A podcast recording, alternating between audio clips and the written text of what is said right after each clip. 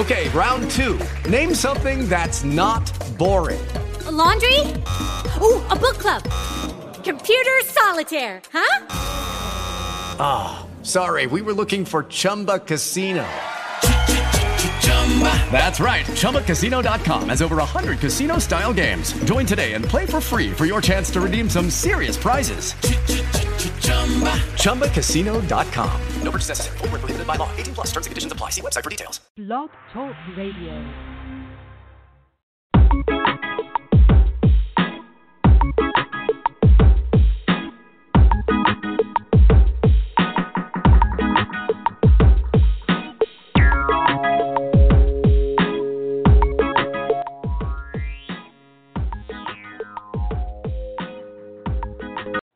Back again for another week of this podcast. This week I am going to be joined by this guy says he's a diehard Dolphin fan, but he also knows a little bit about all sports, not just the Miami Dolphins. I want to welcome Rick to the show this week. Rick, how you doing? And welcome to the okay, show. Okay, my dude. How you doing? Well, all right, all right, everybody. Um, get it. Let's get it popping. Let's get it popping. I'm doing good, man. But before we get, um, you know, we both are Dolphin fans, and before we start disagreeing about QB 17, that is what I call him. I do not call him by his name because I don't think he's a real quarterback. He's a wide receiver. Mm. Mm-hmm. Before we get into okay. that, before we get into that, I want to talk about the, the NBA playoffs. What's going right on, going on right now in the conference finals between these two teams. Um, let's just get to San Antonio and Cleveland. I mean, I'm sorry, get to Cleveland and Golden State. I said this when Durant signed last year. This is just not going to be. There's no drama. What is your take on the, on the playoffs this year? Well, like the uh, the new nickname has come out, it's turned into the National Blowout Association. These playoffs and uh, these series, this particular series, it's going to par. But I do believe, of course, if if uh, dude hadn't got hurt, if Kawhi, that guy and they got hurt, it could have been a more interesting series for this Golden State and San Antonio. It could have been. Just, it could have been, but don't you think it just would have been just one game? They just would have got one game if Kawhi would have been okay. That's all. But they would have got that split though, and that's what you need as the road team and the underdog. You have to take one on the road, and then when you get home, because we know that traditionally Golden State has always struggled down in San Antonio. Not saying that that would have continued during these playoffs, but it would have made it more interesting had they went into Game Three tied one to one, in my opinion. You you're right. They did struggle. They do struggle down there, and they did struggle for a little bit in the first half um, in Game Three. But again, Golden State has just too much firepower. They got, I mean, three guys that can absolutely light it up. Although Klay is struggling uh, in the playoffs. But the other two guys are absolutely balling, and Curry seems to be on a mission. That same thing everybody's talking about, LeBron seems to be playing at a different level. I think Curry's playing at that different level. Tonight, uh, the game three that's getting ready to come up is going to be back in Cleveland, or the land as they call it. The land. The land. Um, I got nothing because I'm still I'm still bitter about him leaving Miami. So I really wish this was more competitive so I can go against him. But I'm also not a fool. This is Cleveland all the way. True indeed. You didn't say nothing wrong. Yeah. Um, is there any possibility that Boston can even just make this competitive with the game being in Cleveland anyway, and then IT Isaiah Thomas is not playing for the rest of the playoffs? Oh, that would be absolutely no, no way. They're about to get this, get the brakes beat off them tonight go out with the tails between their legs. I'm sorry, but it's just it's just over for them. Even if they did have Isaiah, because as shown in Boston, they just got outclassed, and and uh, there's just no no two ways around that. The four letter network I call it, they came out with this thing basically saying that um, this is the perfect team for LeBron James. The Cavaliers are the perfect team. I totally disagree because they play horrible defense, and I'm not going by what they've done in the playoffs against a one man Raptor team, a one man um, Pacer team, and basically a team that has no man out of that, no go to guy now that Isaiah's out. So I, I don't see where all this perfect team stuff comes in. I want your opinion of that article. Well, for one thing, what you said is the truth as far as Cleveland is not a defensive specialist type of team. Mm-hmm. Their whole success is based offensively. And I do not agree whatsoever, and I don't understand how they could even term them as any perfect team just because of that fact. You have to play on both sides of the ball when called upon, and come next series, because I'm just going to go ahead and eliminate Boston and eliminate San Antonio, they're going to have to show and prove how this perfect team they are. Some people think that thing's going seven, man. Somebody thinks some some think the NBA Finals is going seven. I say six, and I say Golden State gets revenge. Just the way I see it. I have, I I happen to agree. I happen to concur totally. I think that Golden State uh, is built for this this particular series, this particular matchup. Um, and a lot of people are still criticizing KD for his move, leaving to go to the team that he almost beat himself, his team last year. I don't have any problem with it. He's a free agent. He made his choice, and that just shows how hungry he is for that ring. And he is also playing like he's hungry too. I'm with you, my friend. and they won't have an answer for him. No, they don't have an answer for They him. They don't have it, and they know it. And LeBron's not a he's not a perimeter defensive stopper. Sh- Shumpert's just way too small, and J.R. J.R. Smith doesn't play any defense. Neither does Kyle Korver. So they don't have an answer for him. And if they put Tristan Thompson on him when they when um, Golden State does downside, they'll eat him for lunch too. So He'll break his ankles. Yes, exactly. So let me ask you about the Miami Heat. Um, 14th pick, they didn't get any lottery luck. I'm not surprised. Um, the NBA doesn't like Pat Riley too much because of the way he left New York. But anyway, I'm not gonna go into conspiracy. But okay, all right. They don't go down that road, huh? Okay. Gonna, not gonna go into the conspiracy. But the Miami Heat do have the 14th pick. Doesn't make any never mind to me. I just think they just need a sheet. I, I think they just need a shooter. What is your take of possibly what the Miami Heat need? Well, in that area, I do happen to agree that is that is uh, an area of need. They're going to have to need somebody to open things up uh, as, as far as offensively speaking. Um, possibly they they could uh, uh, look for a larger body too to help Whiteside out, but uh, primarily I think they're going to look for somebody who is um, skilled on the perimeter. So yes, I do think that is some that's the direction that they're uh, going to look at towards this draft. Any possibility you think maybe because I think it's possible that they can trade the pick for a more veteran contributor. Well, they'd have to package that now. They'd have to package that now, meaning that they would have to uh, go in a body too with that. And who would you think that might be somebody who would be part of that package? I really don't know. It just it has to be somebody that's like you said is stout on the perimeter, definitely can shoot from the outside. So I'm not really sure who they could package it for because it's not enough to get Paul George. That's obvious. Indiana's gonna want a, a king's ransom for him. Um, Hayward has the right to basically opt out of his deal. Um, Yes. And Gallinari, he can opt out of his deal. So they don't need to package anything for those guys because those guys can basically, you know, become free agents. So we, I don't know who they would, what they would do with the 14th pick, but I would love to see them uh, get a solid contributor and progress on the 30 and 11 record that they had this year. I mean, second because the the, in the second half of the year, the way they finished up so strongly, and it was uh, it's very disappointing that they uh, missed out uh, on the playoffs on that tiebreaker on the final night. But that just speaks to how close that they are to getting into the uh, the Eastern Conference uh, scenario altogether. And and I really think that they're not that far off from being a nice a nice contender once again. Yeah, they're very they're they're extremely close, but a team that is really not championship quality and not championship close. We are both Miami Dolphin fans.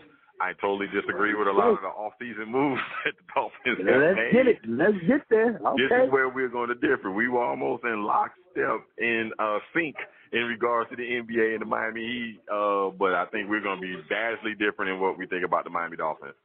Uh, Yeah, I'm about to make that left turn. Yes, about to make that left turn. I am not a fan of Ryan Tannehill. I am going to make that very known, and everybody knows that already.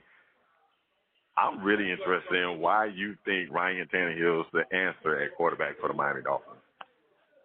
Well, I do happen to believe in Ryan Tannehill's uh, skill set But the one thing that I really like about the young man is his toughness and his perseverance because to endure what he had to go through, especially those first four years of his career, to take all those sacks and not just the sacks, people forget about he's getting knocked around, getting hits too when he doesn't get sacked. It spoke to his it spoke to his toughness, his mental toughness, physical toughness. And I think that he has a skill set that hasn't been fully unleashed yet, but with Adam Gase being the perfect, perfect quarterback whisperer for him, and it showed in his play last year before he got hurt. I think that Ryan Tannehill is making drastic leaps and bounds, improvements as far technically uh, on the field, as far as how he reads the defenses. He still has a ways to go, but the weapons that he has, that's another thing. He has an arsenal of weapons to choose from, and I believe that Gase solely chose Miami because of Tannehill. People forget Adam Gase was the most sought after head coach out there the year that Miami signed, that he uh, chose Miami. And why did he choose Miami? Primarily because of Tannehill. I'm not going to overlook that fact. That is definitely a fact that cannot be overlooked. You are right. Gase was a he was a very hot commodity when the, um, he chose the the Miami Dolphins. You are so correct with that. Here's my problem with Ryan Tannehill. First of all, the one year starting quarterback at Texas A&M, I just thought it was a bumbleheaded move to make that pick at eight for a guy who made, you know, basically was a wide receiver in college. And I saw no progression um, during his first couple of years before Gase. Now I got to give it. Gase made him, although the offense line didn't really improve that much, in my opinion. He did seem to be able to get rid of the ball a little quicker, and the quarterback clock that I guess you have to be born with. Um, it yes. seemed to come better for him under Gase. Maybe Gase did things to speed up his his clock a little bit because I think a lot of those things. Yes, the offense line was porous, but he held the ball a lot. He really held the ball a lot, waiting on things to develop, and I think Gase helped speed up the process a little bit with more uh, anticipatory uh, anticipation of his throws and things like that. So I give Gase his credit for his thing with Ryan Tannehill. My problem with Ryan Tannehill still is I think for the Dolphins to go to the next level, they got to have a quarterback that's a difference maker because that is what wins uh, Super Bowls is a difference maker at quarterback. Okay, I, I respect that, and I will say this. Um, you know, he had had no consistency of a system and coaches during those first four years, and that's very difficult for a quarterback of his nature. Besides, he had the reins put on him. He didn't have the freedom to audible. Uh, there were many things where Ryan Tannehill didn't have the that the quarterbacks that we would think of uh, on a higher level have that freedom to do. Mm-hmm. With Gase now, he does have these abilities, and it's not just Gase. Ryan Tannehill himself, he's putting in the work in the film room. He's doing what he has to do on that field and getting in chemistry with his uh, uh, fellow uh, receivers and other players on the uh, on the offensive side of the ball. I think that Ryan Tannehill is going to have a breakout year because he has all the tools necessary to do so. And I have all the con- I, I really have the confidence. One thing about Ryan Tannehill, he doesn't shy away from the situation, and people just don't give him the credit for his improvement, even statistically. And I'm I try to stay away from the numbers thing, but he has consistently improved uh, on his numbers year to year, even with the scenario of the porous line. I think he would have made a difference in that Pittsburgh game. I don't think Dolphins would have won, but it definitely wouldn't have been as bad as it was.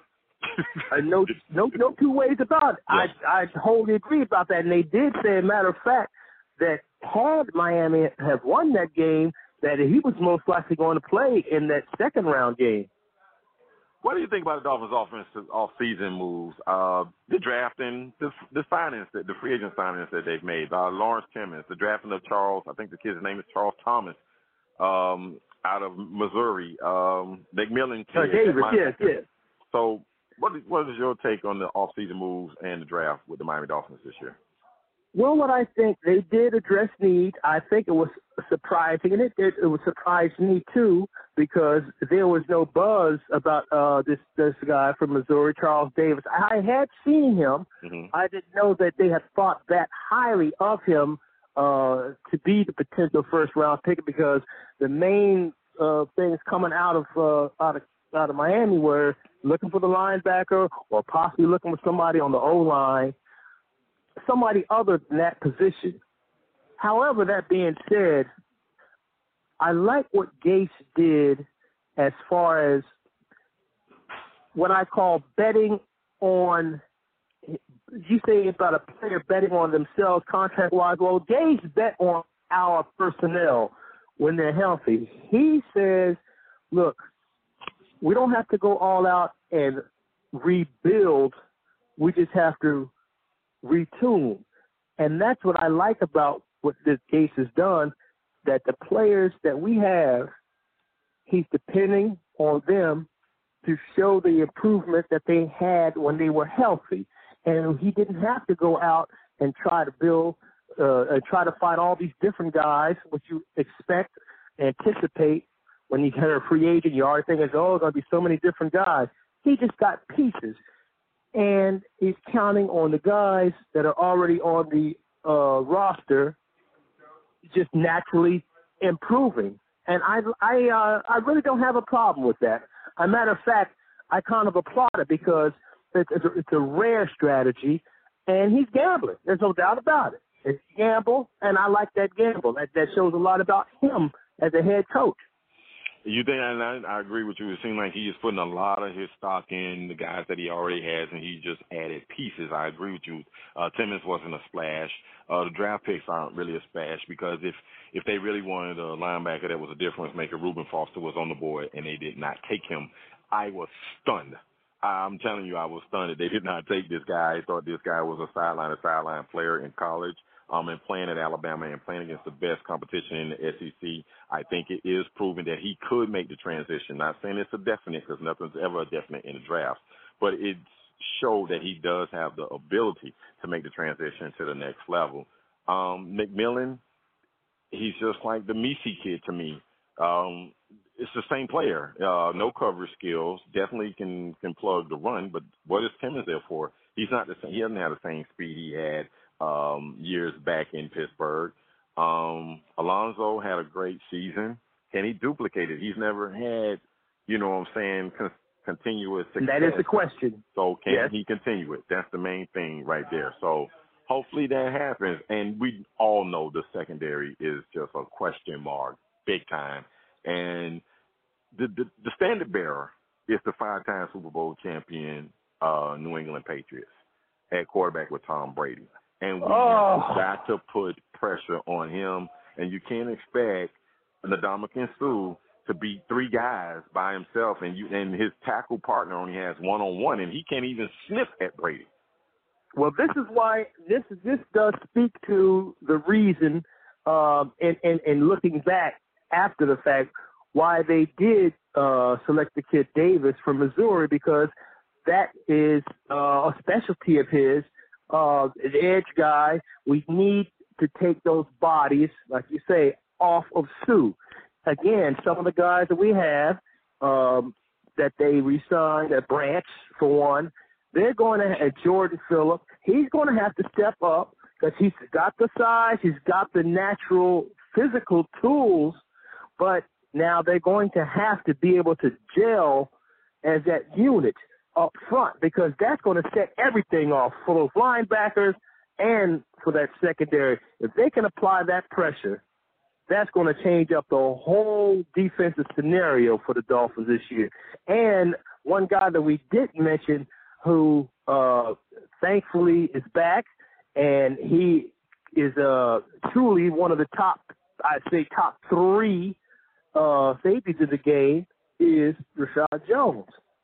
Oh yes, having Jones, him back. Yes, Jones Jones will be. He would have been a difference maker too. Him getting, but the team was banged up. I mean, they they limped into the playoffs. Really, to be honest with you, um, they were for, they really caught a lot of breaks down the stretch, but they were really a banged up squad. I think Maxwell, Howard, uh, Lippett. I think Yes. Lippett really surprised me. Um, how he was able to make the transition from being a wide receiver in college, although they took two years to develop his cornerback skills, but he he did make the transition. I mean, the kid plays solid ball in the second half of the year.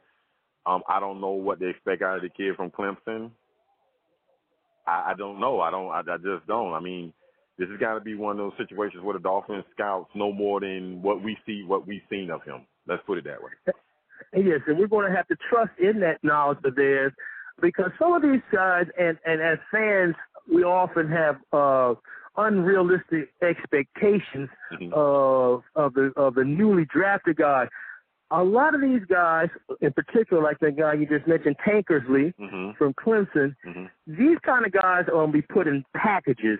They're not going to be, uh, of course, you know, the ultimate goal is to be a starter, but you have to have role players on a team, Mhm. and players have to know their role. And I believe these are some of the type players that we have drafted this Mhm. year who are going to get on that field, and and but only in those situations. So we don't have to depend on them uh, as far as the majority of the game, but in certain nickel and dime packages, that's their time to shine. I think the only guy that's really going to end up being an everyday starter is McMillan. Is the linebacker. I think he's the only one. I think he's think only. he- I think. I think he'll be the only every down starter. Uh, oh, defensively, you know, Yeah. um, let's let's go offensive side though. I have I have a good feeling and I have high expectations uh, for the uh, the young tough guy out of Utah, uh, Mhm. Isaac Asiata, Mhm. and he's supposed to be a road grader type, Mhm. uh, which is you're gonna need that for A Train, Drake, Williams, and whoever else is going to be in that rotation, and also protecting Tannehill because that's going to be key. Getting back to Tannehill, keeping him upright, and and and letting him have that extra one or two seconds to scan the field and make his call because that is something that he hasn't had the luxury of having very much so far in his career. To be honest. Well, as good as they may improve, and if Tannehill doesn't improve, the schedule just may not show it because it's brutal. That's a brutal stretch. That's a brutal, brutal schedule on paper, as far as I see with the Miami Dolphins. Um, it's tough, man. This ain't this ain't gonna be I- easy. This ain't gonna be easy this I- year. I can't sugarcoat it. I try not to get caught up in it. Mhm. And because I just say this, I say the schedule is what the schedule is. And as a winning team, and I don't care how they won, I don't care. You, people get caught up in the style points. This is not the NCAA. The NFL, it's a fine line between winning and losing. And to get that taste of it means all the difference in the world as far as Miami making those playoffs. And they made it with two weeks left. They didn't just sneak in. They made that. They had they had two weeks and made it in week 15 when they beat Buffalo. They sure did it. They just could have just improved it with a, you know, by beating New England, but New England, as they proved in with their Super Bowl run, they they just were they were just peaking. They started to peak uh, during that time. So, you know, I'm I'm a Dolphin fan. Like I said, not a fan of the quarterback, but I will support him. I hope that he does play better. I'm not gonna hold my breath on it, but I but I hope Okay. for me that he shows the consistency to get this team, you know, to improve on that 10 and 6 record and the sixth seed in the playoffs. Again, New England is the standard bearer. They went and got better. They got the number one cornerback in free agency. I Without mean, question, they did. they got better, and then they went. And then New Orleans just gifts them a doggone receiver. I mean, Which I don't understand that. Yeah. Because they they whiffed on it the first time, so I thought it was done. Yeah. They tried to get in that first time, but they they they were hungry for him. yeah. They got their man. They wanted him. Well, again, the way to beat Brady, the Giants showed it when they beat them twice in the Super Bowl, and um, Atlanta showed it for at least the first half and some of the third quarter. Is got to get him on the ground and make him uncomfortable. That is what the Dolphins Yes. have to do. They have to get, And- generate a pass rush to stop Brady. and we're going to hope that that is uh that's going to uh translate uh onto the field in in the picks that we made and the signings of our own players and the natural improvement because all eyes will be on on us for uh, not signing some of those guys that people wanted. That uh, the guy from Buffalo, they wanted uh, what's his name, Zach was Zach Brown or something. Zach Brown. Mm-hmm. They, they wanted him. Yeah. Uh, like you say, not signing. I understand because I felt the same way that you did Right. about the uh, Reuben Foster kid not taking him when he was right there for the taking. Mm-hmm. But you know, when the drama came up around him, that scared not only Miami off, it scared many teams off. You see how late he went. And there was no coincidence about that. So it really didn't have to do with his talent. It had to do with that, that bum shoulder they worried about and the little uh incident that he had, you know, in the hospital. Yeah, it did. But my friend, I want to thank you so much. It's been an entertaining 30 minutes talking to you. You can come back anytime. Just let me know when you're Oh. available.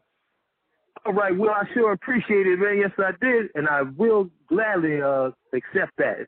All right, I want to thank him again. He was quite entertaining. I was a Dolphin fan. Very few people like that, and some people just blind homers. This guy brought knowledge. All right, everybody. Thank you for joining us. We'll see you next week. Thank you, Rick. Okay, well, thank you.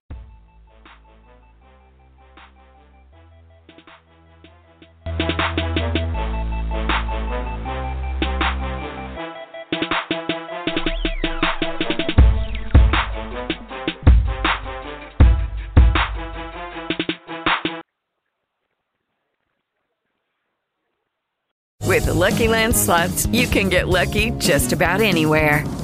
This is your captain speaking. Uh, we've got clear runway and the weather's fine, but we're just going to circle up here a while and uh, get lucky. No, no, nothing like that. It's just these cash prizes add up quick. So I suggest you sit back, keep your tray table upright, and start getting lucky. Play for free at LuckyLandSlots.com. Are you feeling lucky? No purchase necessary. Void where prohibited by law. 18 plus terms and conditions apply. See website for details.